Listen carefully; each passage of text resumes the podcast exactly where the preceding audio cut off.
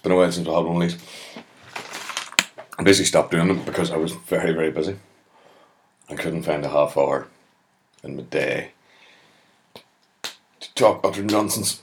But a lot's happened in that month. A lot has gone on. Uh,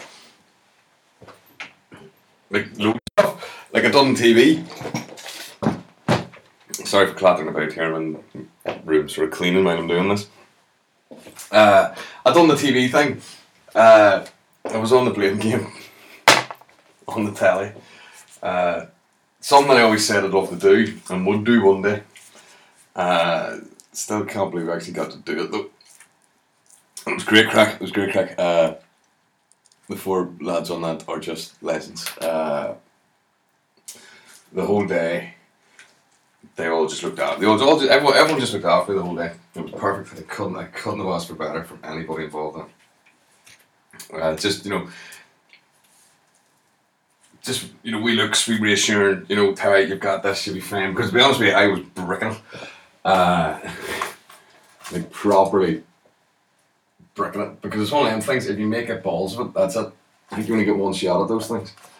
Uh, so hopefully, I've done enough for them to ask me to come back one day. Uh, his phone. Who's this? Fucking Facebook. I don't care. It's your birthday. Uh, I so hopefully I've done enough for them to ask me back one day. Because that was the thing. I didn't want to just go and do it. I wanted to go and do it well. That was the whole. That was the whole thing. Go and do it and do it well and do yourself justice. Which I think I done. I think I done. I watched the back, uh, and it was weird because I've never. I've never been shitting myself about a gig I've already done. Because what I done was I made sure I was gigging on the Friday night. Uh, my mate Darren Matthews gave me a gig in Newry ish. And uh, I went on stage, bang on half time, was banging when the program was starting, and I was I was I was getting nervous because yeah, the recording had gone well, that was great crack. You don't know what it's going to look like on the TV. Listen to me, all TV speak. You don't know what's going to come across on, on the small screen. but so I was nervous about it. So I, I'm told everyone else to watch it, and then let me know if I should watch it. And the first message I got was uh, from a friend of mine saying, "Watch it, you were fine." Uh, then my wife texted me, says, "Oh, it was brilliant, but you said something about my mother that that I wasn't happy about." Uh, and everyone was going, "Wow, brilliant, brilliant, brilliant, well done, Terry, well done, watch, watch, watch." So I came home and watched it, but I got drunk first. Right, I had a couple of beers, and then sit down, and I watched it as me watching me on TV, being very, very analytical. And normally I rip everything I do to pieces. Like I consider what I'm doing right now to be shite, and no one should listen to it. Uh, and I watched it and I picked a few wee holes it and then I just sat back and went, you know what, Harry, for once in your life, just sit back, look at something you've done and be proud of yourself. And that's what it was. I looked at it and went, you know what, I'm actually proud of myself. I'm proud that I've done that. Uh, and it was brilliant. It was just brilliant. So that was great. And then it goes to show you how fickle a bunch comedy fans are because uh, at that point on the Wednesday night, we recorded on the Wednesday night, I went on the Friday. On the Wednesday night, I did, I had my own show uh, that I'm, I was sort of a work in progress, that, but I didn't tell the people buying tickets for a tenner that it was a work in progress. Uh, turns out it's not a work in progress; it's a work. I was quite happy with how the show because I was right because that's my show. I was doing my own show the Friday after the blame game went out on the TV. So on the Wednesday at the recording, I had sold eight tickets. Eight. Face turned up on the TV. Come the Friday of the actual gig, I'd sold seventy tickets. You tell me, fickle bunch. And um, again, must say thank you to uh, Mr. Murphy and O'Kane who retweeted that gig and give it a wee promote for me as well. That would have helped no end. Um, to the guys at Q Radio who promoted it and the guys at Irish News who promoted it, and to Darren Matthews for warming up for me. It was brilliant. And like I say, I was work in progress in that to an extent. And then I felt like come off stage and I, do you know what? That's that's just tighten up one or two of the wee stories, and that's a good 60, 70 minute show. You know, normally in a 60, 70 minute show, you can feel a wee dip. You know what I mean? You don't lose the audience, but you can feel the audience reach a point where they're even sort of going, I'll chill out for five minutes. I didn't get that during the show. Uh, I thought maybe it was just me, but I asked a couple of people who were there afterwards. Just, no, no, no, okay, that was solid throughout. So, so we've got a show. It's always nice to discover you have an, you actually have a show. So it's called Terry McHugh Says Things, and I will be touring that hopefully. Mm, I don't know because I've got I've got a big tour coming up with someone else January February January February next year. I don't know if I'm allowed to say who. January February next year, and then so that leaves me six months there, and I don't. So probably next year, I'll probably go around with that next year. I think next year will be the time when I should then sort of a right. Time to bite the bullet, book a bunch of theaters, and see what happens. You know what I mean? Because it's all very well and good going down in your own hometown. You know what I mean? It's when you decide, you know what, I'm going to go further afield and give this a rattle. Uh, won't be doing the town I live in though. I've come to that decision. Uh, for various reasons, which I will not I will not go into because it'll be a bit shitty. Uh, so that show went well. The TV went well. Iron Maiden went to see the Iron Maiden concert. Uh, went with my good friend Paddy, who knows the band. He was worked along with the band. I, I think he was Nicko's drum tech for a couple of tours. So he always gets his VIP passes for these things. So, you know, turn up to Dublin, VIP pass for Iron Maiden, you know, and then and the VIP pass, you know, you can sit in the VIP bar, you can go around, you know, but we always end up in the audience because like that's where you that, that's why you go to these things. So we're standing in the audience and he had to go and he went right. I'm going to do something. So I think he went out the back. He was going out the back to chat to the band. I was like, I can't stay here. I've got to paint them happy days. You know, leave me to it. And I was standing there minding my own business in an, in an Iron Maiden audience just before the gig was starting. You know, that sort of before the gig starts, there's like the lull and you can sort of hear the buzz of the crowd and all. You're just standing there and just looking around me. The lights are on and it's grand. The next thing, this guy comes walking over and goes, "You're your boy." Terry, what's the crack? Shook my hand and says, I've seen you on the TV the other night. You were brilliant. I was like, oh my god.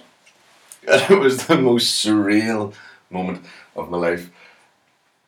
I don't I don't I don't need fame or to be recognised or want that really. I just want to be able to go tell jokes, make a comfortable living and, you know, be funny and do something I enjoy doing. Uh, you know, I'm not one of these people who's desperate to be known. But this guy, and, and the thing was, I was like, here I am in a crowd of like 50, 60,000 people, and you recognise me, and you're here to see Iron. And he was talking, I was chatting about him, lovely fella, Marty, he called him, great lad. And uh, I was talking to him, this other girl, and he goes, Oh, there's him off the TV. Mm, when we speak to him.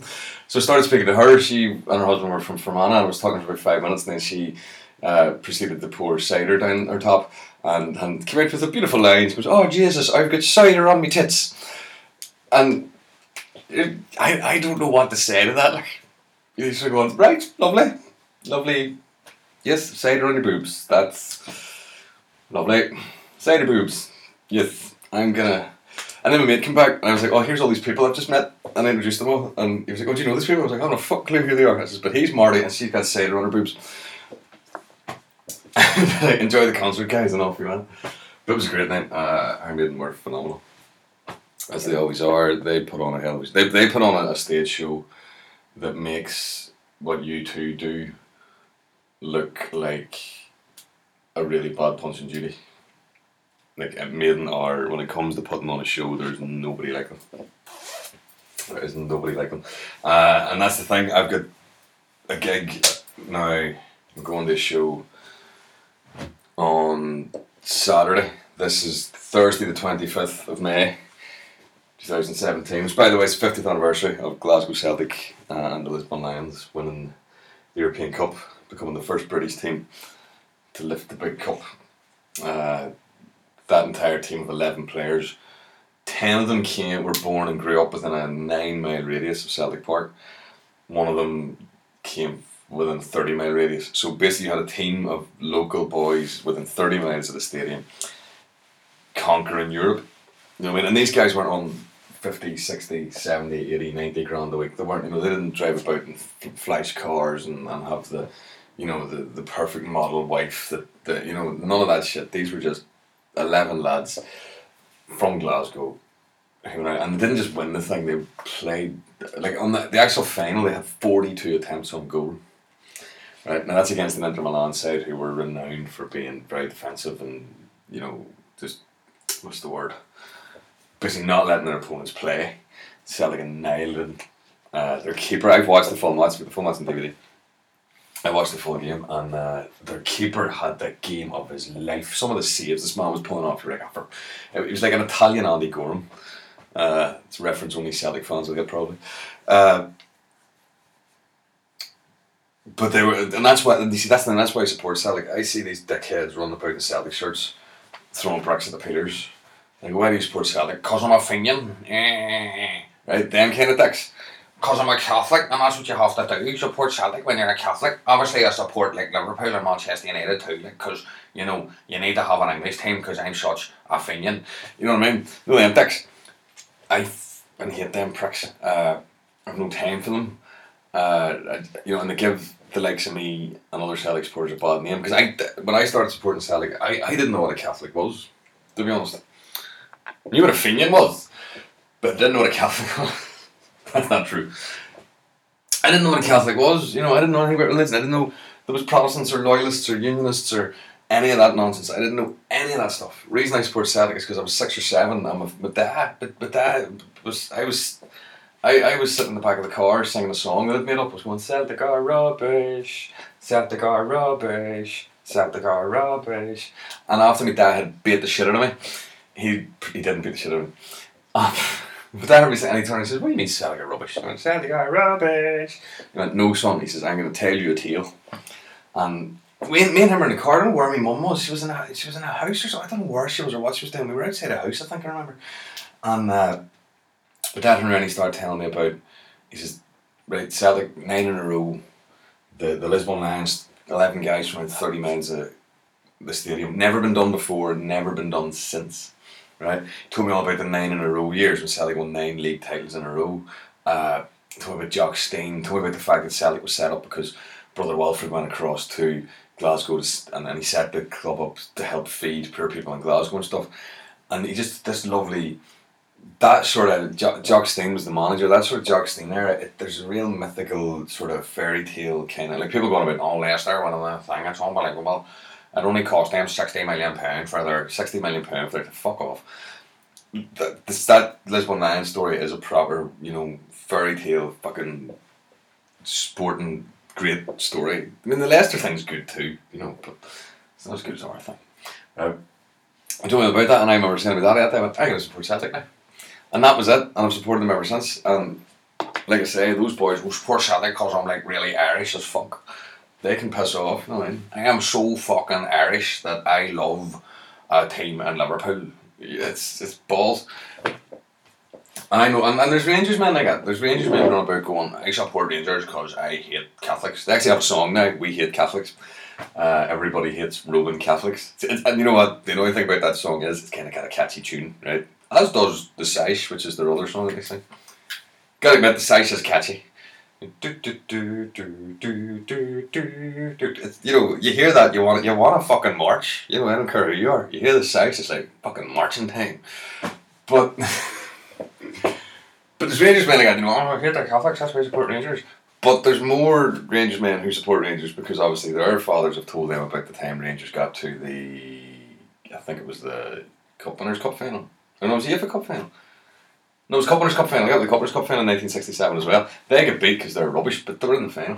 And they won some European thing in Barcelona one time. And they have been told their stories, and that's why they support Rangers.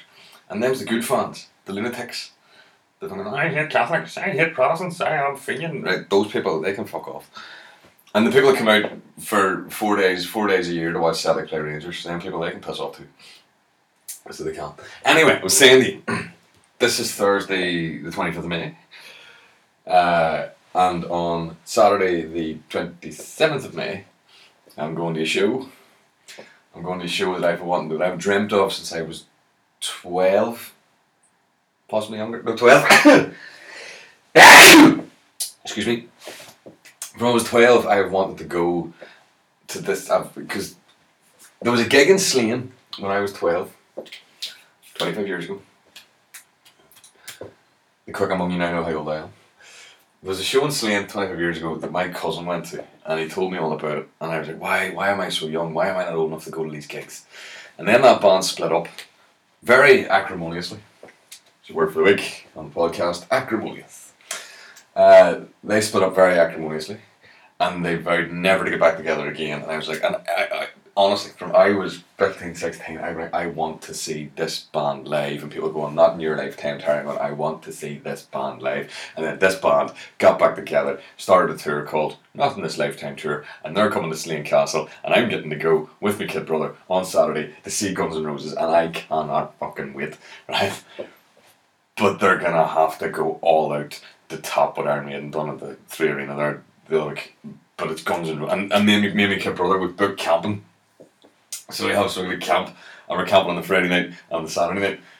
And we're getting down we're getting down late on the Friday night, which is a problem because we thought, I'll be alright, we'll book a camp and go down the Friday night. Oh class, few beers, brilliant.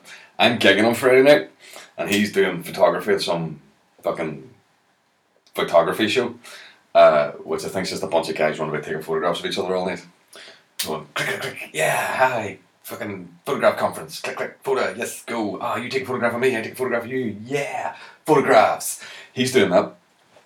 And uh, so we're not going to get down to the campsite until about 11, half 11. And I was like, I'll be fine, be no bar, class. And then we realised that me and this idiot. Sorry, Chris, but you are there.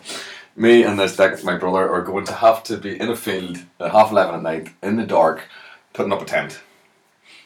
Like, me and him struggle to put up a fucking poster. You know what I mean? We're to put up a tent in the dark. So I can I have images of us sleeping in the cars because we're in two separate cars. I see images of us sleeping in the cars on Friday night. So I can't wait. I cannot wait for Guns N' Roses on Saturday. I will tell you all about it next week when I do another one of these, because I'm not as busy. Well, I am busy at the minute, but as, you know how hard is it to fit in half an hour to talk crap in an empty room and then put it on the internet for nobody to listen to. See if anybody listens to this. Could you tweet me and go, yeah, I listen, I listen to this. Keep doing them. They're decent. You know what I mean? Because, and the other thing is, I've got a new game. I've got a new game. How long have I been talking to you? 17 minutes, right? I've got a new game that I'm going to try doing on this every week. Okay. Uh, it was an idea given to me by an American comedian I was chatting to. He should do this. And went, oh, that's a good idea. Uh, it's called Wiki Roulette. Okay. Now, you're going to hear me clicking away and typing stuff. The way Wiki Roulette works is this. You go to Wikipedia. Mm, I'm going to move the chair here. You go to Wikipedia, right? And you, you go into it, obviously. Now, if you look at Wikipedia, when you go into Wikipedia at first, you've got today's featured article, which today is the Flying Eagle cent. It's a one cent piece that was struck by the mint in the United States as a pattern coin in 1856 and released for circulation on May 25th, 1857. There you go. It is the hundredth and hundredth and sixtieth anniversary of the Flying Eagle cent today. There we go. Now this isn't Wiki Roulette. This is just me chatting shit. Hang on, I check that? So it's 2017 minus 1857. 160 years, 160 years of the Flying Eagle cent, which was, of course, an 88% copper and 12% nickel uh, alloy uh, because they wanted a new, smaller cent. And after the mint produced patterns with an 1856 date and gave them to legislators and officials, Congress formally authorised the new piece in February 1857. So, strictly speaking, hang on. How could it be released into circulation on May 25th if it wasn't authorised until 1857? Hang on. By the early 1850s, a large cent in circulation. After experimenting, well, after experimenting with various sizes, hey, make your own jokes. After anyway, right? So, oh, they they used it to replace the colonial Spanish silver coin that had circulated in the US. I love see when they talk about money like that. They go, "Oh, it's circulated in the in the US." It sounds really fucking sinister. You know I mean, like, oh, it circulated the place. The Spanish, the Spanish colonial coin. Oh, it's it's circulated the America. It's it's circulated around here. Oh yeah, yeah. It ran in circles. It was alright. We get the fuck rid of it with a flying eagle cent. uh, you know, and like, did you know that the Botticelli's four panels with scenes from life of Saint Zenobius are split among three museums. Oh, fuck off! Who gives a shit about that? Let's see. On this day, what else happened on May twenty fifth? Again, this is not wiki roulette. This is just so. On this day, on the twenty fifth of May, uh, in eighteen ten, the Primera Junta, which was the first independent government in Argentina, was established. Very good. Star Wars. Ooh, there you go. Star Wars, a science fantasy film written and directed by George Lucas, was released, eventually becoming one of the most successful films of all time. So there you go, the 25th of May, two of my most favourite things, Celtic and Star Wars, have a thing. Isn't that fucking brilliant? That's class. Oh, by the way, the other thing that happened actually, now I think about it, since last time I done one of these, was me and Mrs. McHugh are now married 14 years. Uh, I didn't, uh, what do you hear? Wait till you hear. I bought her a new laptop and I got her a lovely card. And on the card, it's in the front of the card, I got it made by that Moonpig crowd. And on the front of the card, it said, uh, Dear Mrs. McHugh, on our anniversary, I have a gig. Right, it was a photograph of me and her in front. Because she's always said, I don't care what we do on our anniversary as long as you get me a card. Alright? As long as there's a card, I'm happy whenever we do on our anniversary, as long as there is a card. So I thought it'd be funny to give her a card saying I had a gig, right? But I didn't have a gig. I was joking. So in the front of the thing, it said, "Don't really have a gig." I said, "On our dear Miss McHugh, on our anniversary, I have a gig." And then when you opened the card, it said, "I don't really," which meant I don't really have a gig. But I wrote, "I don't really," and then underneath. I had put love you, so I give Mrs. McHugh for her 14th wedding anniversary a card which on the inside had the had the print I really don't, underneath that, love you. I give her a card and said, I really don't love you. I didn't get a fucking card. You know what I mean? So even though I told, even though I insulted her in her card, I didn't even get a card. I didn't even get a present. I got nothing, nothing. Absolutely, not, not even a fucking smile and a kind word. I'll tell you. Anyway, uh, right. So wiki roulette. The way it works is you go on the Wikipedia and on the left hand side of the screen, there is a button that says random article. So the idea is, is right, this could go, Jesus, wrecking the place. This could go horribly wrong, right? Horribly wrong. Because I'm going to click random article and I'm going to attempt to talk about it for whatever length of time I talk about it. And uh, now, the rules are that I have to talk about that particular thing, right? I can, I'm allowed now. I'm allowed to click links within the random article I'm in. Okay, so let's say we're talking about a train station, and one of the links is to the train station next on the line after that. I'm allowed to click that link and move into that, but uh, it, it all has to come from the original article. So, introducing Wiki Roulette to the Terry McHugh Saying Words podcast. Uh, here we go. Random article. Kenneth McGriff Kenneth McGriff. Good old McGriff. Uh, let's see. Who is McGriff? Before I start taking the piss, let's find out who the hell Kenneth McGriff is. Oh, probably shouldn't be taking the piss out of Kenneth McGriff because he was known to his enemies and friends as Kenneth Supreme McGriff. Bo- born on the 19th of September 1960. That is also my wife's birthday. Not 1960, she's not fucking ancient. Uh, she's born another year, closer to the year I was born. But this guy, he was born, he's a convicted American drug trafficker and organised crime figure. We'll see. So he came to prominence in the early 1980s when he formed his own crack distrib- distributing organisation, which he called the Supreme Team.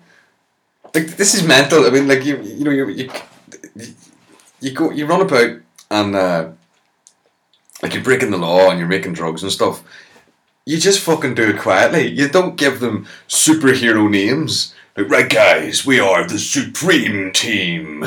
Oh my god, will we be fighting crime, Mr. Supreme? No, we're going to be making crime. Now get in there and make some crack. Like, the gang numbers, on the gang numbers swelled. So the Supreme Team, right? The gang numbers swelled to hundreds, and they came to control the crack cocaine trade in the Baisley Park houses.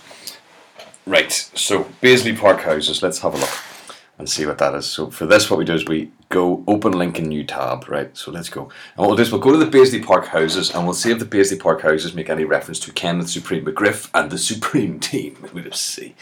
So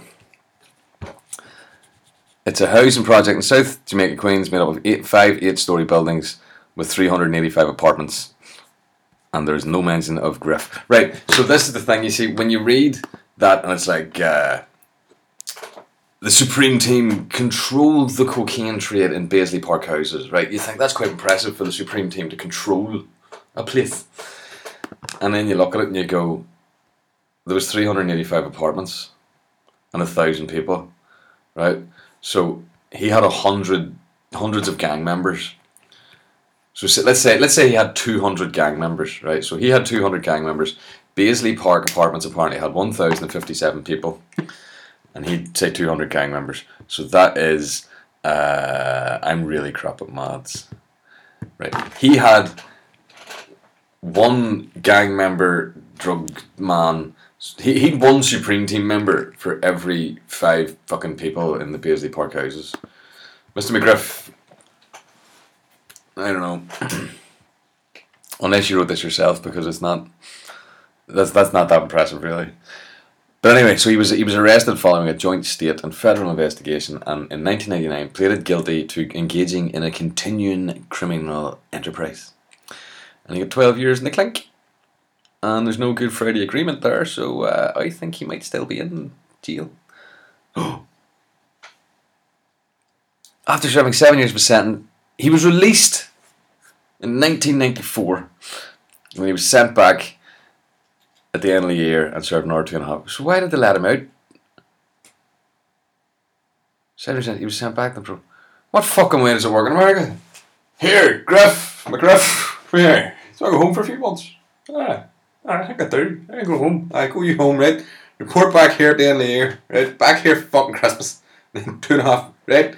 See you fucking you sent back on parole. Oh, right. No, they didn't just go, do you want to nip out for a month or two? And sure, get milk. Get milk when you're out. Fucking see you later. Uh, he was sent back to prison on parole violations. He is alleged to have had a hand in the. Ooh. He, he apparently had something to do with murdering Run DMC's Jam Master Jay. And he was convicted of ordering the killing of Mobb Deep affiliate E Money Bags. Fucking E Money Bags. What the fuck? He tried to kill 50 Cent. Persistent rumours that suggest that McGriff felt 50 Cent had exposed too much of the drug kingpin in Jamaica, Queens, and the others involved in the drug trade through the lyrics of his song Ghetto Quran. Quran, Quran, Quran, Quran, Ghetto Quran. Let's see if that's true because there's a link to Ghetto Quran. See, you're learning. This isn't funny, but you're learning. Ghetto Crown is a song with 50 Cent from his unreleased Columbia Records debut album, Power of the Dollar. That sounded so racist. I don't know why, I don't know why I chose that voice that. Power, power of the Dollar. If it's fucking unreleased, how can McGriff get annoyed about it? No, that song you never fucking brought out. oh, the song was leaked. Uh, the song mentions drug dealers from the 1980s in his neighbourhood. Ghetto Quran is produced by Poke and Tone of Trackmasters and used as a sample from Diana Ross and Marvin Gaye's duet Stop, Look, Listen to Your Heart. How the fuck can you go and get a Diana Ross song, Stop, Look, Listen to Your Heart? I don't even know if that's how that song goes. And turn that into a song called Ghetto Quran, which is about fucking Supreme McGriff it, oh, it is rumored that the song and the following music industry blacklisting of 50 Cent by Kenneth Supreme McGriff and his associates led to the murder of Ron. Fuck me! It is not thought by some that Jay ignored the blacklistings by taking the young 50 Cent under his wing and introducing him to the music industry. According to an affidavit by IRS Francis, blah blah blah. Well, there you are. There you go. How to stop Look, listen to your heart. How does that, how does that sound? Let's see. Because there's a link for that. Lyrics of this song.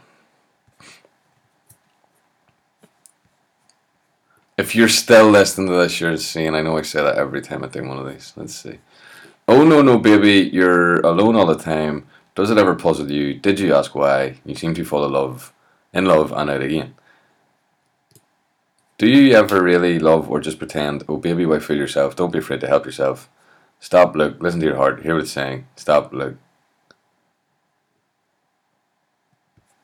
Don't know where I'm. There you go. Uh, so he managed to take that, which sounds like quite a nice song. I've never heard it. Uh, I've never heard that song, but it sounds like quite enough, quite a nice song. Uh, he turned that into a song about the drug dealers of Jamaica and Queens. Did Fifty Cent. uh, I've got my cat. The cat's banging at the door out there. He must want something. Let's see. A lot of dead, lot of dead space going on here. So hang on. Uh, now what's it doing?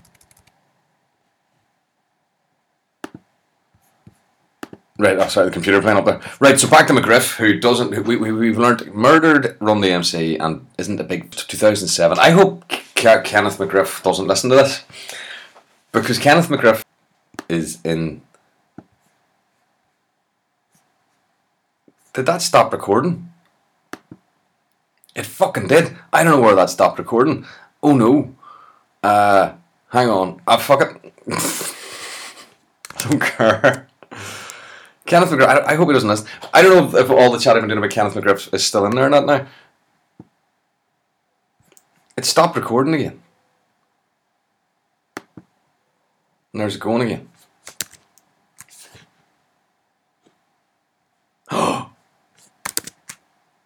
it won't record when I have another window open. Why is it doing that? That's strange.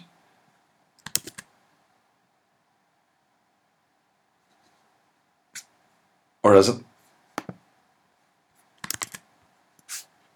Oh no.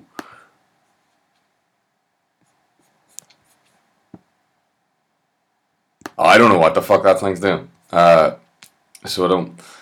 anyway, I hope Kenneth McGriff doesn't listen to this. Not that this is entertainment, not that anything about this is entertainment. But anyway, young Kenneth McGriff, or old Kenneth McGriff in Colorado.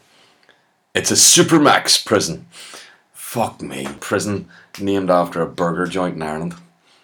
Christ almighty. The roulette, which I think we can all agree was a fucking disaster.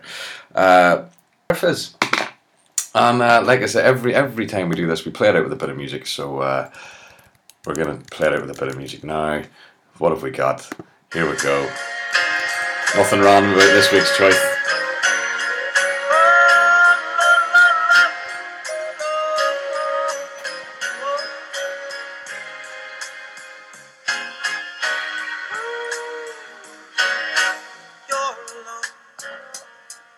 Time.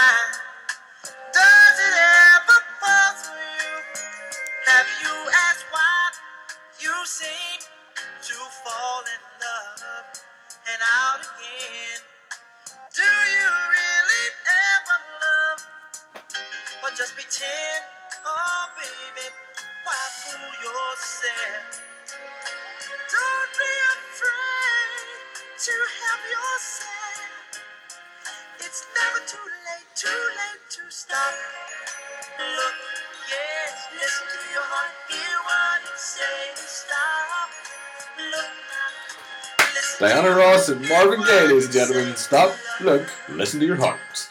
Oh, Listen, thanks man for listening to this. I'll do another one next week. There'll be more Wikipedia roulette. Fuck it. Uh, I'll speak to you soon.